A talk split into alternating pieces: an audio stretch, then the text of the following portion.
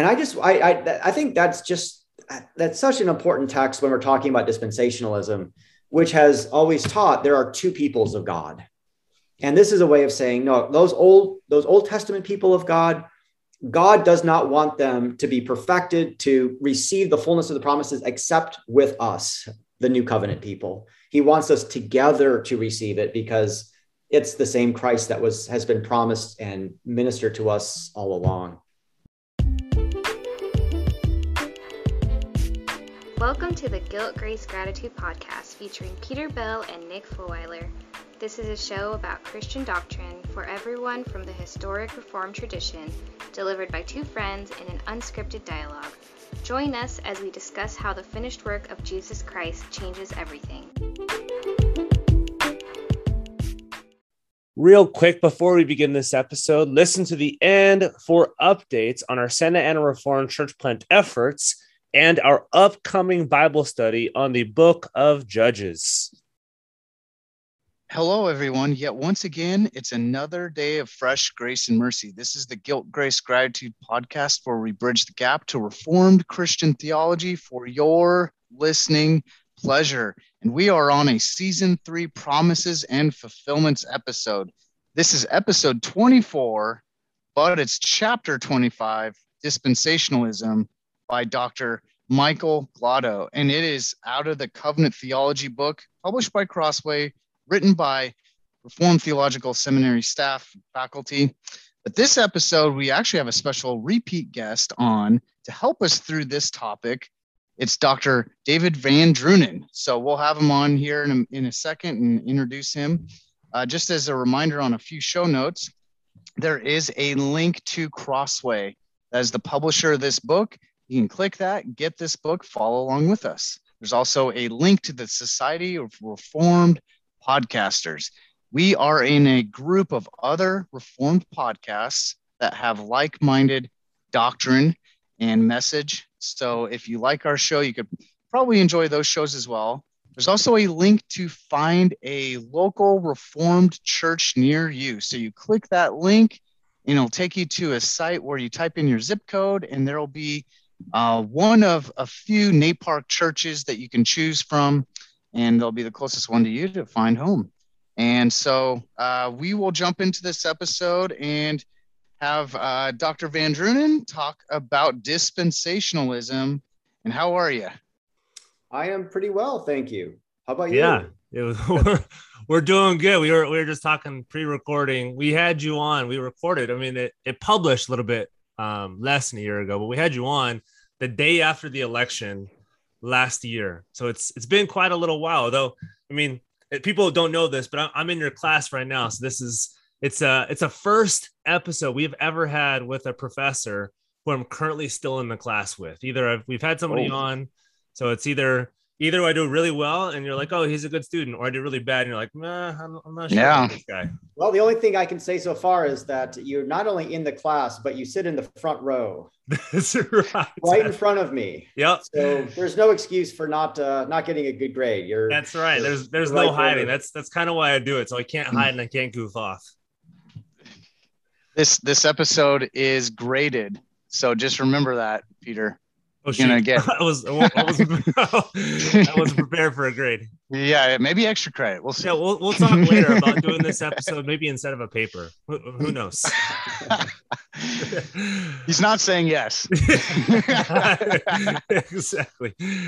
Oh, so, well, cool. And we we we um we asked Dr. VanDrunen on kind of in the email that we had. So part of hmm. his course is soteriology and eschatology. And some of you guys may know there's there's kind of a, a link theologically, structurally with some dispensational thought, premillennial, postmillennial, amillennial, with kind of the quote unquote like corresponding eschatological or just like kind of end times structures. So just just in general, kind of getting into this. Um, I mean, you, you read the chapter this morning, you, you kind of have some understanding of obviously eschatology and, and dispensationalism, but overall, uh, within this. I mean, what do you think of this chapter? Did it cover it well? Is there is there anything that maybe you would add to it or maybe nuance a little bit? Oh, uh, I I think it was a good chapter. Um, I don't know the author, uh, so uh, I was I was glad to be able to uh, read something from him.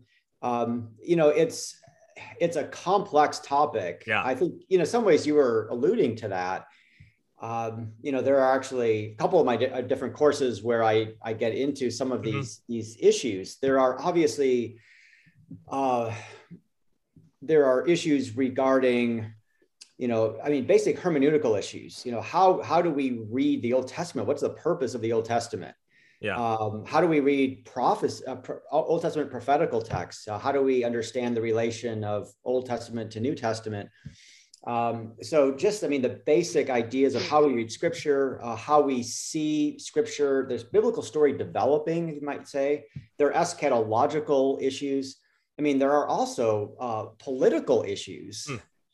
um, Yeah. and uh, you know the the chapter uh, addresses those uh, issues a little bit you know there's um, it, it's it's kind of a it, it's a strange thing in a way but because uh, dispensationalism believes uh, that there's this future for israel um, not a future for israel by coming to the gospel of jesus Hmm. christ and entering the current church but this future this distant future for israel in which they will be re- reestablished in the promised land and have a new temple and uh, I think because of that, there has there's been this real interest in the current state of Israel, and it's really affected the way dispensationalists look at Middle Eastern politics. Um, and so there are just uh, so many different areas of thought that are uh, connected with that. So uh, I think the chapter uh, does a good job in getting into some of those various issues. It, it really can't get into any of those issues in great depth. Yeah. Uh, but that's just the nature of dealing with uh, with a topic like this. Yeah. Yeah, I think a lot of us uh, growing up as a default way of understanding and thinking about this stuff, whether we knew this term dispensationalism or not, this was kind of our default understanding, at least for me growing up outside the uh, Reformed Church, just kind of these, this way of thinking was kind of like in the water of the modern of the modern uh, way that we think is you know in in America and and the church and and you know the I don't know if you agree with that or if that's just something that I experienced, but Yeah. It's the same here. Well, yeah, I I, I think that's probably right. Uh, it, it's not my my own experience. Uh, Mhm. I I grew up uh, in a Reformed church, and I, boy, I don't know when I first heard the term dispensationalism, but I it was not when I was young, um, and so Lucky I man. was, you know, I think I was I was spared um, a lot of it. uh, Yeah. to be honest. And, and so I think it's always for me, uh, you know, as I have obviously tried to understand what dispensationalism is and, uh, you know, tried to get a good feel of the exegetical, hermeneutical issues that are uh, involved. I've always, I've always really felt like a foreigner. Uh, and I've always had a lot of students who have come into Westminster, California, who have been in dispensationalist circles uh, at some point in their lives. And I always feel like they have an advantage uh, uh, uh, over me because they've sort of absorbed some of this, uh, a lot of this, uh, and sort of are just th- this is sort of the way they were trained to think about scripture.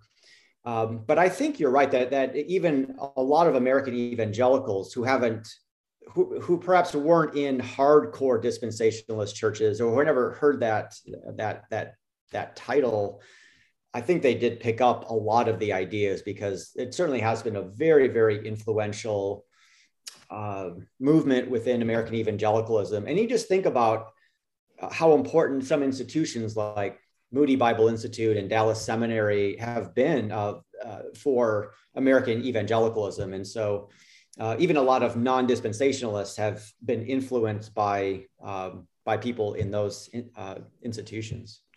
Yeah, and so kind of digging deeper into dispensationalism, we'll, we'll get kind of further into this topic too. So he uh, and there's there's kind of nuances of these approaches, but he he kind of labels three different approaches to dispensationalism, and generally speaking, kind of broad brush. There's three different approaches to dispensationalism or kind of end time stuff.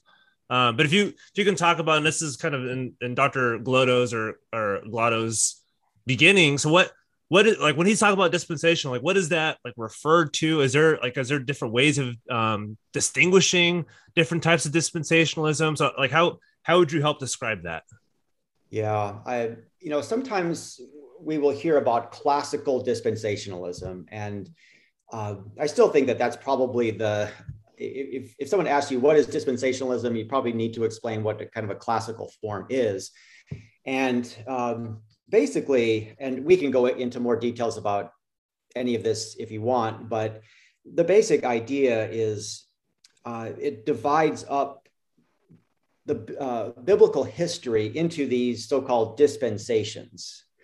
And each of these dispensations, according to dispensationalism, uh, is a very different thing. They don't build on each other as biblical history moves along. There's sort of these really distinct ways in which God uh, dealt with his people at a certain time. Uh, and that goes up right into the present. And really, the uh, perhaps the heart of this, uh, where it becomes really, really important, is in classical dispensationalism, the claim is that uh, the Old Testament never prophesied, it never said anything about the current time of the church. Um, Israel was not in any way sort of a type of the church. Uh, the Old Testament didn't prophesy uh, uh, about the church.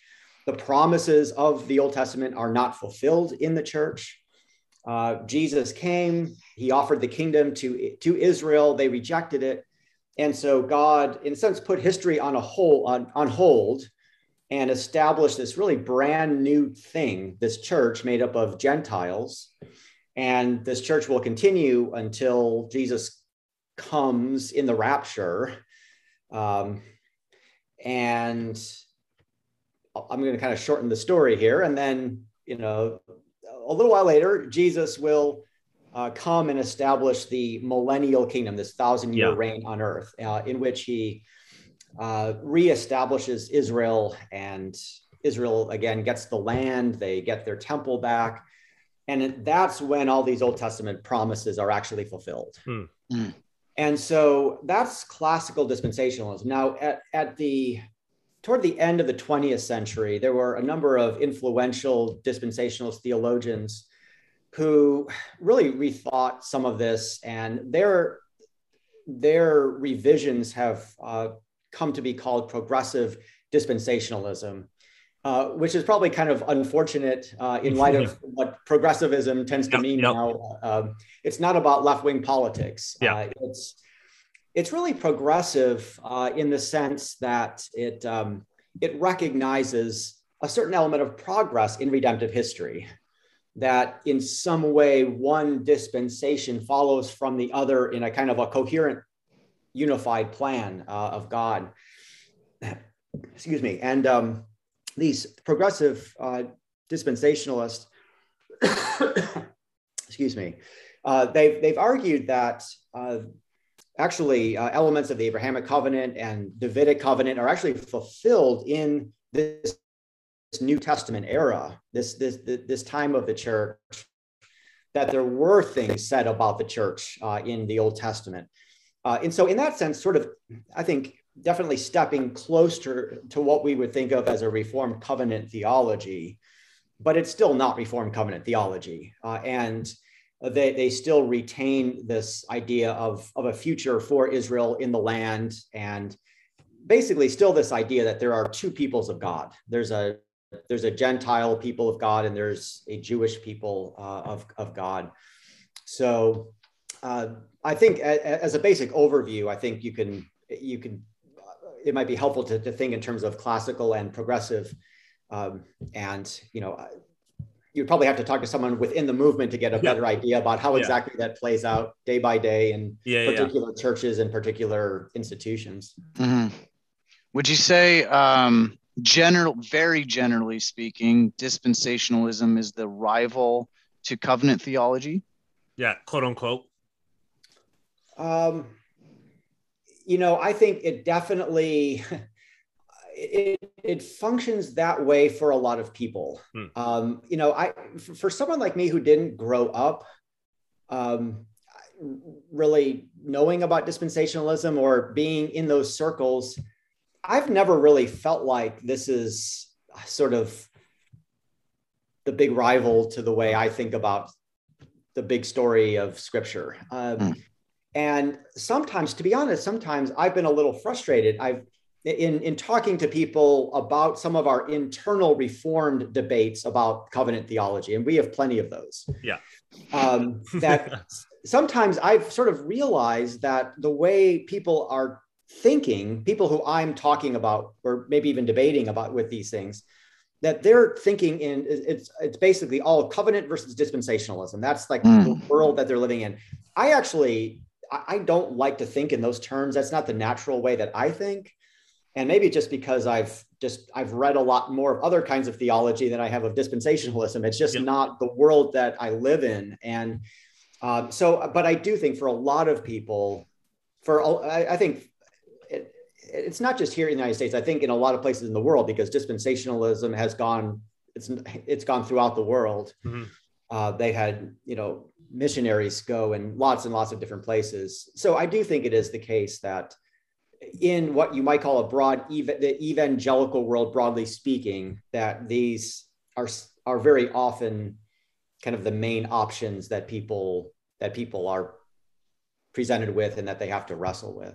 Yeah. yeah you you got into it a little bit too, kind of talking about that like little parenthesis, this little time that kind of we're in now. So, in terms of how dispensationalism reads a lot of the promises to Israel, and then kind of the what like what like what's the church doing here? Um, Glodo or Professor Glodo in his chapter makes a de- big deal about kind of this hermeneutical like hurdle that people go over. How related is Israel and the church? Are they two separate institutions? Are they correlated in some way? And so, how would you describe kind of how he describes how dispensationalism sees these two kind of in distinguishing from covenant theology, how we uh, understand Israel and the church, and then how covenant theology has been improperly taken in some ways to subsume Israel within mm. the church. Yeah. Um, yeah, I, am I don't think I'm going to really make a comment sort of on the chapter itself. I think I'll uh, yeah address what you're saying, but I I don't want to feel like I'm interpreting the chapter which I have just read one. So I yeah I, I want to be careful. I I'm I'm not trying to just describe what's there. Yeah, there's um yeah the the way that reformed covenant theology has traditionally understood and of course again there are different some different versions within reformed covenant theology but i think as i think it's fair to say in general reformed covenant theology has seen that uh, israel was the old covenant people of god the old covenant church these are our, our forebears in the faith and that the new covenant church is the fulfillment of all those promises to israel of old uh, and that we are one people of God. Uh, we are people of Gentile and Jew together. Um, for for dispensationalism, there are two separate peoples of God with sort of these two separate kind of plans in which God brings them in and um, deals uh, with them. Um, you know, there there have been. I I think this is what you're asking. If I if if you're not asking this, then I apologize, and you can clarify. But the um, there, there have been certain uh, accusations uh, by dispensationalists against reform that yeah. there's you know this um, kind of a um, replacement theology, a supersessionist yeah. theology, which is um, I, I've I've found those sorts of terms to be kind of frustrating, uh, frankly. But it, it's it, it's kind of this idea that um, God just kind of forgets about Israel. Um, uh, God made all these promises to Israel, and He kind of just well tossed those out, and the church just kind of replaces Israel. Um, it supersedes Israel uh, in in in God's plan, and I think one of the one of the reasons why a, lot of people have kind of picked up on that that supersessionist kind of language. It's not just a covenant and dispensationalist theology debate, but you hear this in a lot of broader uh, theological talk as well that I think people, especially since World War II and the Holocaust, people are very mm-hmm. sensitive about, you know, this uh, sort of an anti-Semitic kind of Christianity, which yeah. they well might be, right? There's been plenty of anti-Semitism in Christian history. Yeah. And so I, I, I think it's important for us who are who are Reformed covenant theologians uh, to explain no this is this is um, when we deny that they return to the land and have their kind of old covenant things again it's not because of any anti uh, Semitism. It's not because we think God's promises some, to Israel somehow failed or that God just kind of set them aside to do something else, something better. That actually, um, you know, we, we, we believe that the Church of Jesus Christ is for Jews and Gentiles alike. Uh, that this is that actually the promises to Israel are fulfilled more gloriously in the church and the coming new creation than you know this kind of this dream of a jewish millennium kingdom that's coming in the future.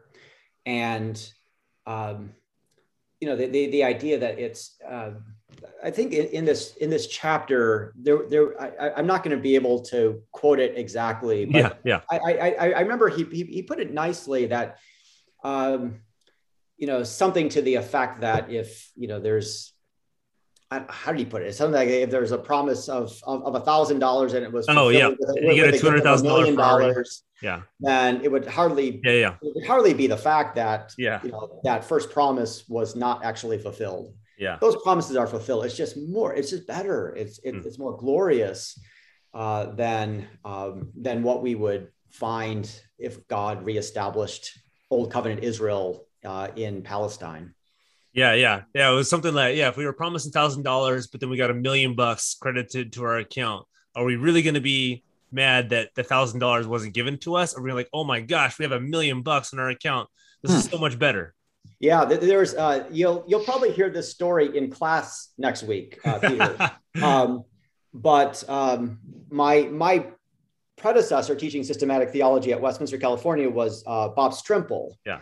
And uh, he he used this analogy. I'm probably not going to get it quite exactly right either, uh, but it was something along the same lines. That basically, if you know, like a like a parent, uh, a father promises his child, you know, a new set of wheels or something like that for mm-hmm. a 16th birthday, and you know, this kid thinks, oh, I'm going to get a new bike, you know, and you know, and you know, 16th birthday rolls around and there's a new Ferrari sitting in the garage. It's like, oh, dad, you didn't get me a bike.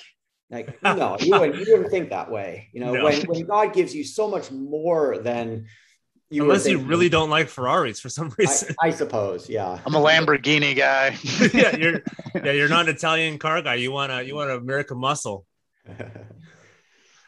so, so um no, this is good. This is good. I I really like how you're unpacking this. Um, so thank you. But um, I also wanted to ask, going back to some of the basics. Uh, I don't think a lot of people realize how recent dispensationalism has come to the scene. Could you clarify that, like its beginning origins, um, and maybe some key figures of how it started? I know the Moody Institute was kind of like one of the first places to put it on the map, but was am I right that it, it started actually in like the 19th century? Is that right? Uh, yes, that's right. Um, uh, uh, John Darby, uh, an, an Englishman, I think he's an Englishman. He uh, is kind of credited with the uh, the um, the the origin origins of it, and it certainly spread very quickly to the United States.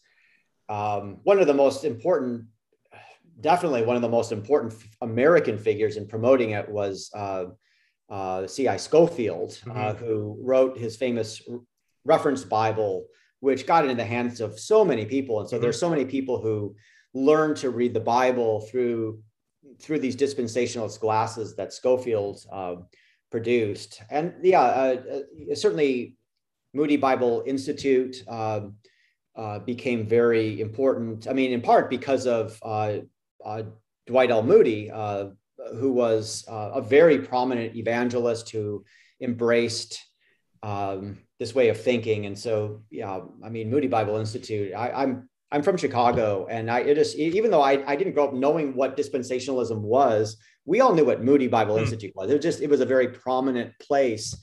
Um, in the, in the Chicago area, and then of course it, it has uh, you know it, it has had all sorts of influence. Um, I mentioned Dallas Seminary earlier. I mean, that mm-hmm. is, um, I think it's fair to say that that has probably, probably been uh, the theological center of dispensationalism, at least for for much of the 20th century. Uh, so that's certainly uh, another uh, important institution. But I mean, there are a lot of other colleges and seminaries that have, uh, to one degree or another, uh, embraced this. Yeah. Um, and so, kind of grounding this biblically, theologically. So, some of these prominent figures and how they're reading.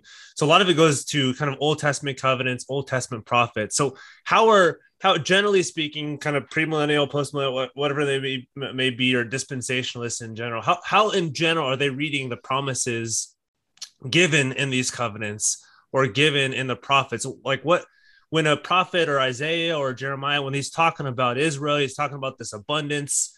How in general are they reading this that maybe differs a little bit from um, how we would as covenant theologians? Yeah. Well, if I could just make a general hermeneutical point to begin, which I yeah. I, I, think is is is really important. Um, two things actually, but they're very related. Yeah. Uh, one is, you know, I, I think it's really important that we recognize that the New Testament is the later and clearer revelation of God. Mm. Both Old and New Testament are the Word of God. They're mutually illuminating, of course but as the book of hebrews opens right that you know in the past god spoke in many times many places. In these last days he's spoken by his son. There is this is the climactic revelation of god. And it clarifies things from the old testament. The new testament teaches us how to read the old testament. At least that's what we believe as covenant theologians. And i think you know i, I, I could i think we could easily defend that position. Uh, so i think this is what, what to answer your question okay, let me make my other hermeneutical point, and then I'll come back to your question. So the other point is, you know, we have this general hermeneutical rule that the more clear text of scripture should interpret the less clear parts of, of scripture. And that's really important here because a lot of the dispensationalist scheme has it's been drawn out of certain texts in Daniel and a, a Revelation these apocalyptic books with this imagery and these symbolic numbers. And from, from a reform perspective, I say, well, uh, those are those are difficult texts. Those are mysterious texts. Those are really difficult texts to read. But we have so many statements, you know, very straightforward, clear statements by Jesus in the Gospels, by Paul in his epistles, by Peter in in uh, his epistles, laying out what's going to happen in the last times or just you know how to read uh, how to how to interpret scripture. And um, i think in part dispensationalism doesn't follow those hermeneutical principles. Hmm. um, it, it doesn't and of, of, course i'm i'm speaking as a reformed person here but in my judgment yeah. Yeah. um, they have let a certain kind of reading of the old testament trump pretty clear statements in the New Testament. Um, and they've let a certain very obscure text in Daniel or Revelation uh, kind of trump very clear, straightforward statements uh, in, say, uh, Paul or Peter. So I think with that in mind, we can kind of go back to your hmm. question. So uh, dispensationalists read these prophecies um, in the Old Testament, and yeah, these days of abundance that are coming. You know, days in which um, Israel again will, um, you know, they'll be prospering in their land. They'll be triumphant over their enemies. They'll be offering up sacrifices at the temple. You know, the Davidic king will again be on his throne. So you got all of these things, and so they say, well, look, these are um, these have to be fulfilled literally, and that's been a real big emphasis in uh, dispensationalism. And so, well, clearly they're not being literally fulfilled now in the church. Um, and so we're, we're looking forward to a day when they will be fulfilled literally. And that's what this millennial mm. kingdom is. Mm. Uh, for, for Reformed covenant theologians, read these texts and say, well, okay, they say these things, but uh, we, we want to be sure that we read these texts the way the New Testament trains us to read these texts. And what the New Testament, how it instructs us is to understand that these things actually are fulfilled in the coming of Christ, in the establishment of the church, and ultimately in the new creation. And so we can go, you know, one one thing by another, uh, whether it's the land, the temple, um, the city of Jerusalem, um, uh, the, the throne of David. And the New Testament addresses every single one of those things. And it, it trains us to see them as fulfilled in Christ and his church and his uh, ultimately the um, new creation. So I, I, think that's I think that's just a kind of a basic overview of, of, hmm. of how these prophecies are read. And it comes down to, I think, some basic hermeneutical issues. Yeah, that's helpful. That makes a lot of sense. And that it, it's in no way saying, uh, all three of us would agree, it's no way saying that dispensationalists aren't Christian. Um, they're definitely brothers and sisters in Christ. Yeah, we share but, a lot of. I mean, found like like Doctor like uh I think he's I'm not sure if he's a doctorate or if he's Professor Glodo, but he talks mm-hmm. about inspiration of Scripture, um, yeah. kind of this this pull back from um, liberalism or kind of progressive theology and, and, really kind of grounding in the Word of God. So there's like like yeah, like you said, Nick. There's there's a lot we share in common, though we have hermeneutical differences on, on how to read some of these things. Yeah, sure. Yeah, and and kind of was a going to is um, I think where we're seeing is is as reformed we see a lot of the the old scriptures fulfilled in christ it's very direct with the with the people that are the head of each of these covenant of grace uh, administrations right? That's what how we put our language in. And they point towards christ being the bigger better fulfillment of that individual and uh, and what that covenant that administration was pointing to. And dispensationalism, I think what I'm hearing is they're not quite seeing a direct um, translation of fulfillment in Christ, and they're kind of just staying in the Old Testament and trying to make the Old Testament uh, translate it to today's terms, and they're not really seeing how that's the the that that um, covenant is maybe fulfilled in Christ. Yeah, I think the whole the whole terminology terminology of fulfillment is really important. Hmm. Uh, uh, yeah, I mean, is is Israel? Uh, yeah, where are the promises fulfilled? Uh, yeah. Where are the purposes of Israel realized? And that's just a very fundamental difference for dispensationalists. It it it, it won't be until um, that future millennial kingdom for for covenant theologians, it is it's right now uh, that these things are uh, are already being fulfilled. Um, so yeah, I mean, it's I think that that that that whole idea of fulfillment and what we mean by that is is indeed yeah, very important.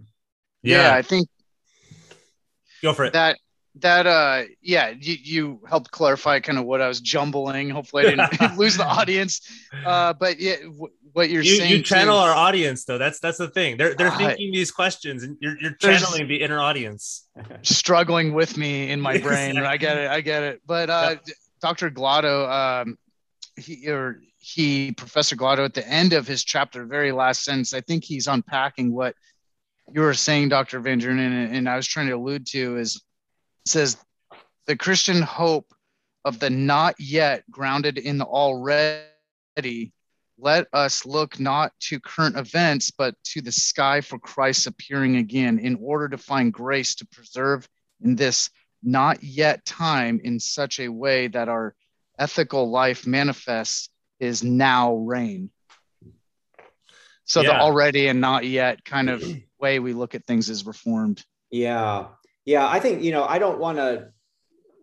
I don't necessarily want to put thoughts into the the author's mind here, sure. but I but I think what I'm going to say is is very much along the lines of what he was getting at. Is yeah the, the the whole term eschatology is interesting. I mean, it's you know it sort of means literally the study of the last things.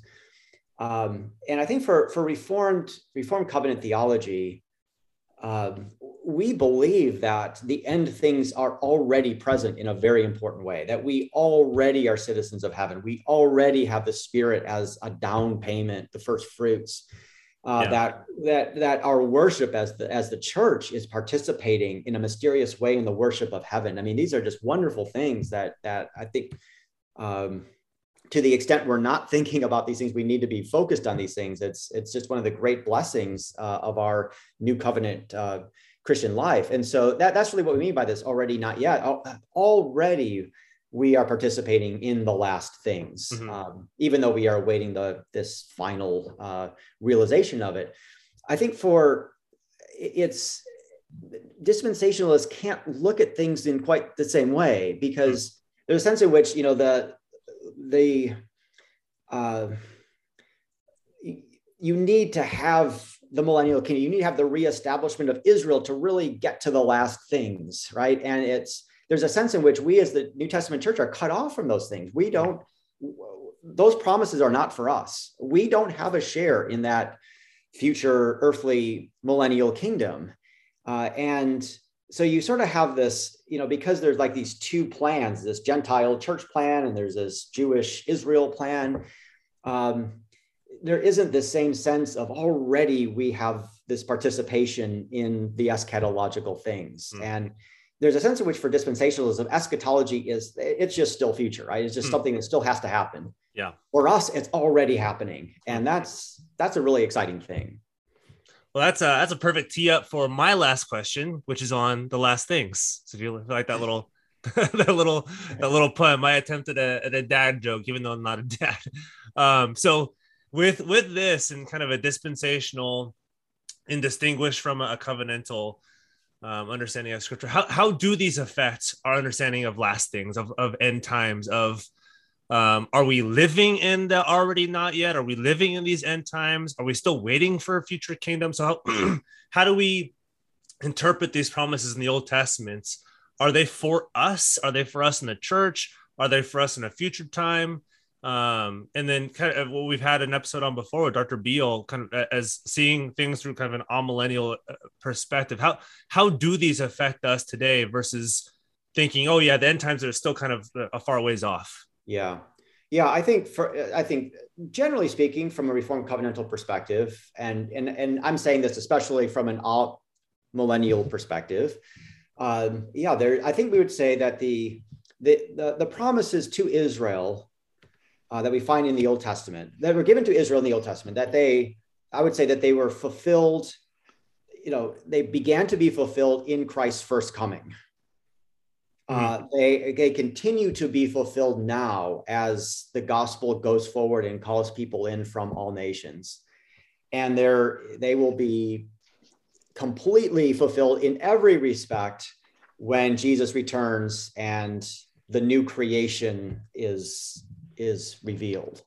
Uh, and so I think in part what I was saying uh, a moment ago with respect to we're already, we already have a share in those last things. That's part of the reason why we would say that these promises, these eschatological promises are already being fulfilled. It's not just something in the future that, yeah, someday these will be fulfilled. No, already hmm. in the creation of a the this new covenant people of God uh, who already have access to the heavenly temple who are under the true son of david the lord jesus christ already these these promises are, are being fulfilled so um, you know i think this it, it really fits well uh, with an uh, an uh, millennial eschatology uh, certainly some reformed covenant theologians uh, are uh, post millennialist Yep. Yep. Um, and I do think I, I, don't think that's what you want to talk about here, but I mean it is that that does get into some issues. I, I, mm. I think there's I think po- uh, post millennialism also has some problems from my perspective in um, kind of putting off the eschaton or looking to it. There has to be some sort of golden age that we're getting to here on this earth before we can really get to the fulfillment of the promises. Yeah, which is reading some of those promises in the Old Testament prophets. They're still coming, but they're still before the end that's times. Right. Yeah, that's right. That's exactly right. Yeah, that's helpful. I don't, I don't, th- I know we only have a few minutes left, but I don't think we got a chance to explain just for clarity to the audience. I'm sure they're really curious what the breakdown of, I think there's about seven dispensations that they talk about. Yeah, there's quite just a bit, re- yeah. Just really quickly, just uh, in the spirit of us being really clear in our uh, covenants in this book, uh, the works and then the administ- the grace administrations and whatnot. Can we quickly list out the about seven dispensations? Yeah, maybe like how they see those covenants maybe differently than we see those covenants, like the sure. obedience breaking um, versus kind of uh, under that covenant of grace heading. Uh, yeah. Well, yeah. Let's see. I mean, it's you know you've got sort of uh, un- under Adam, you've got like Noah, Abraham, Israel under Moses, right? And then you've got David, uh, and then uh, the new covenant. And then you've obviously got this future uh, millennial kingdom. How many? How many was that? It's that's you know that's basically how it breaks down. And yeah. it, it, it, I mean, in some ways, you have to say that that makes sense. I mean, there are distinctions in how God dealt with His people yeah. through those times, and so it's not as if this is totally crazy. I mean, they're they're obviously onto something uh, uh, uh, with that. And so there, there are some different terms that they would use. Like, for example, um, Abraham's dispensation was like the dispensation of promise, and um, the dispensation of Israel under Moses was dispensation of law. And so you, you have you have certain, and so uh, uh for uh, under Abraham, God gave these promises, and it was uh, they were they were unconditional promises, and so that's how uh, that's how God dealt with him there. And then um, actually the, the uh, chapter uh, discusses this uh, a bit that there are some dispensationalists who have said you know that that israel never should have rejected you know, they never should have taken the law that, that god offered yeah. the law yeah. as this, this, you know brand new way and they kind of turned their back on this you know the the the, the dispensation of promise under abraham and that was really foolish um, and so now now god dealt, dealt with them according to law and so mm-hmm yeah, I mean that's that's sort of how it breaks down. And I think there's you know one. Um, I'm not sure if you wanted to uh, explore this, Nick, but I mean there's the you know there, has been some ambiguity in dispensationalism over are there di- actually different ways of salvation. Hmm. Uh, and certainly a lot of dispensationalists have, have talked as if that's that's the that's the case you know hmm. that this dispensation of law, for example, really was a different way of salvation. And there are other dispensationalists that said, no, no, no, we, we, we really don't want to say that. And so I think there's been some ambiguity within their circles about about how exactly to uh, to to answer that question. Yeah, and that, I feel like that kind of so comes across. Maybe they and so go for it. Oh, sorry. I I think I so like how we think of is um, grace through redemptive history god is working out through history um through time you know same same covenant of grace just different people during that because uh through that s- spread of a lot of time where dispensationalism is seems like it's uh more separated right. separate stories separate rules almost it seems like given it a place and in time yeah. versus one solid covenant of grace that um, started from the fall all the way till when jesus comes back because we believe in covenant theology of two main covenants works and grace and they kind of see it as a bunch of different covenants almost yeah yeah that's uh, that's right and and that's one of the points in which dispensational theologians have been very, you know, very critical of mm. covenant theology. Is like, no, look, there are not, there isn't one unified covenant of grace throughout redemptive history. Mm. Um, there are these multiple covenants that are doing different things, and I think right, and, and obviously this gets into this gets into some very big, serious uh, issues of uh, theology. Um, but I think you know you could I think it's a really strong case. Uh, what uh, Reformed theology has is that yes, we find references to a Abrahamic covenant, to Mosaic covenant, Davidic covenant, New covenant. We can talk about multiple covenants in one sense, but there is this organic unity through all of them. There's one people of God. There is one gospel promise. There's one Messiah. And even as these administrations of the of this covenant, you know, change through through history, it's all advancing one grand plan that God has. Mm-hmm. And that's something that dispensationalists, certainly classical dispensationalists, have just never been able to accept. That's just, mm-hmm. they see that as just a very wrong headed way of uh, interpreting scripture. Yeah, that's, and I, I think what uh, what Nick was saying, because uh, Dr. Glodo says a little bit about this, but and what you're saying, Dr. Van Drunen, about it kind of comes across like different salvific systems because they have this there's a covenant that God gives them. They disobey it. So he's like, oh man, I have to, I have to reset this all over yeah. again. So now, okay, maybe you can obey this one. Oh no, you've been disobeyed this and I have to set this one all over again. Versus I like how um, Glodo ends a chapter with, with Westminster Confession of Faith, chapter seven, five and six, talking about that covenant of grace with multiple administrations saying you're, you're, you're, you're going to fail this covenants, but that's because you're looking towards the one who's not going to fail the covenant. Yeah. Yeah. Yeah. yeah. Right. Could, could you to close this out could you help us out on that uh, westminster confession of faith? I think it's five um, chapter seven uh, yeah sections five and six. Five and six yeah it really helps with this and he ends the chapter on that as well as some uh, some verses out of the uh, bible with john 12 31 matthew 12 6 john 2 19 colossians 1 15 Matthew 3:27, Luke 11:20. But yeah, we could focus on the Westminster Confession of Faith for this.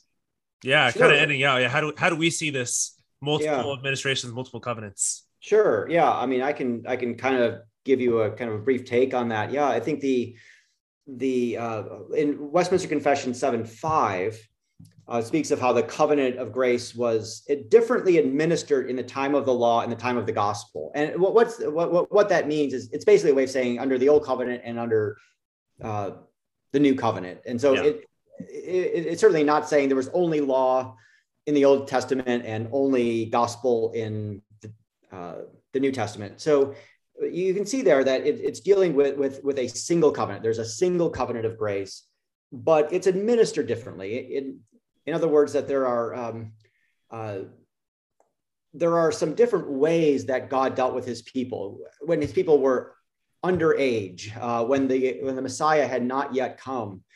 Um, he dealt with them, as it says, with promises, prophecies, sacrifices, circumcision, uh, the Paschal or the, the Passover lamb, types and ordinances. So all these things that were they were put into place to help the old covenant people look ahead to Christ to help them see what was coming. And it wasn't because they thought these things themselves could save, or at least, I mean, they shouldn't have thought that. Uh, the people of faith under the old covenant were looking ahead uh, and seeing that there's there's something greater coming. And then, um, uh, as Westminster Confession 7 5 says, uh, they all fore signified Christ to come.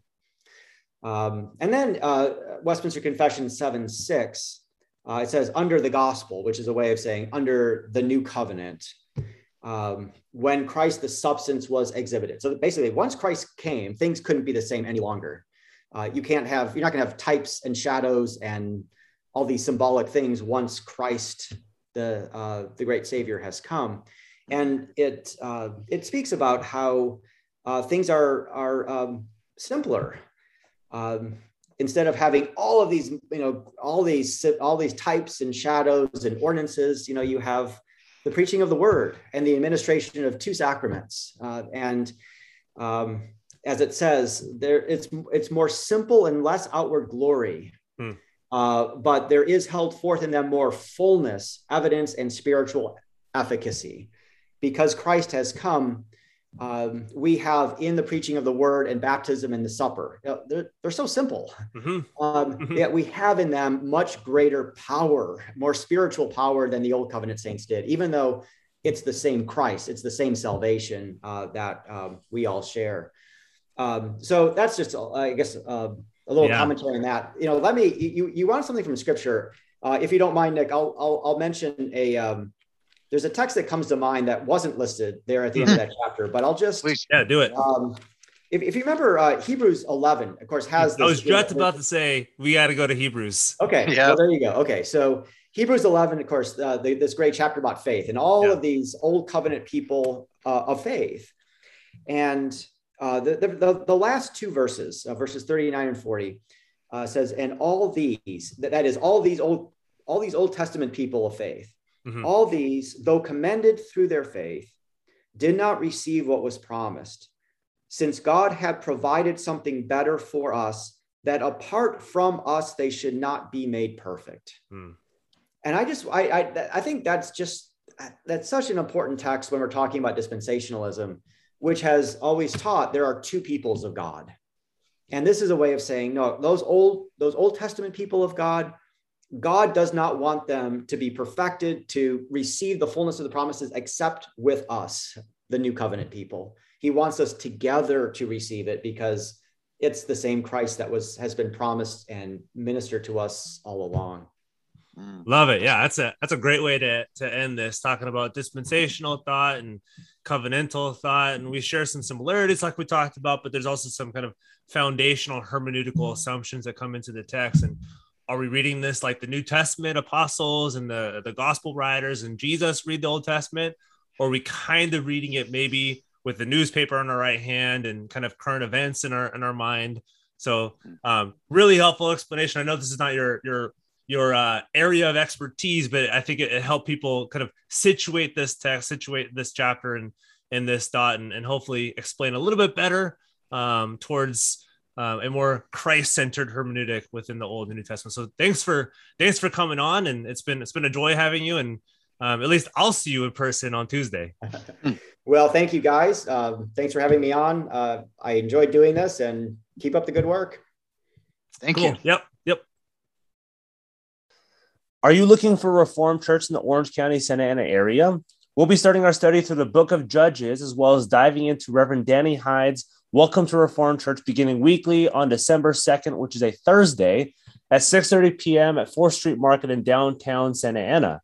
If you'd like updates and information on joining our core group, email us at santaanareformed at gmail.com or head to either Guilt Grace Pod or Santa Ana URC on Twitter or find the link in the show notes to learn more. Hey guys, we hope you enjoyed that episode of our podcast, Guilt, Grace, Gratitude. And we, uh, as we've said before, we are bridging the gap to Reformed Christian theology for your listening pleasure. So we would like to make sure this is enjoyed by others around the world. And how to best do that is rate and review us on iTunes. Yeah, and you after you rate a review, or instead of rating review, or doing everything all in once, retweeting us on Twitter, liking us on Twitter, liking us on Instagram, following us on both of those platforms, because that actually puts in front of people's physical face this podcast, these guests, and most importantly, the gospel, the doctrines uh, that these guests are, are bringing in front of you guys. So please do that. It helps get in front of more people. Amen. And hopefully, you guys are part of a local church and you're tithing. And uh, after that, after tithing, if you have any means left over, please consider donating to us to make sure our bridge is well paved and maintained and strong and sturdy. As again, we bridge the gap to Reformed Christian theology exactly. Yeah, and you guys can find that link on Anchor, our official Anchor website. If you just go on um, our social media links, it'll it'll link you to that website. It's also at the bottom of these this podcast show notes. If you're on this podcast, this specific episode, scroll all the way to the bottom of that show notes, and you guys will find a link for this for three different options of donating. So we hope you guys can help us bridge the gap, pay for shipping, get nicer stuff, all for the focus of spreading the gospel further. Yep, all for the kingdom of God. Thanks so much, guys. We'll see you guys next time.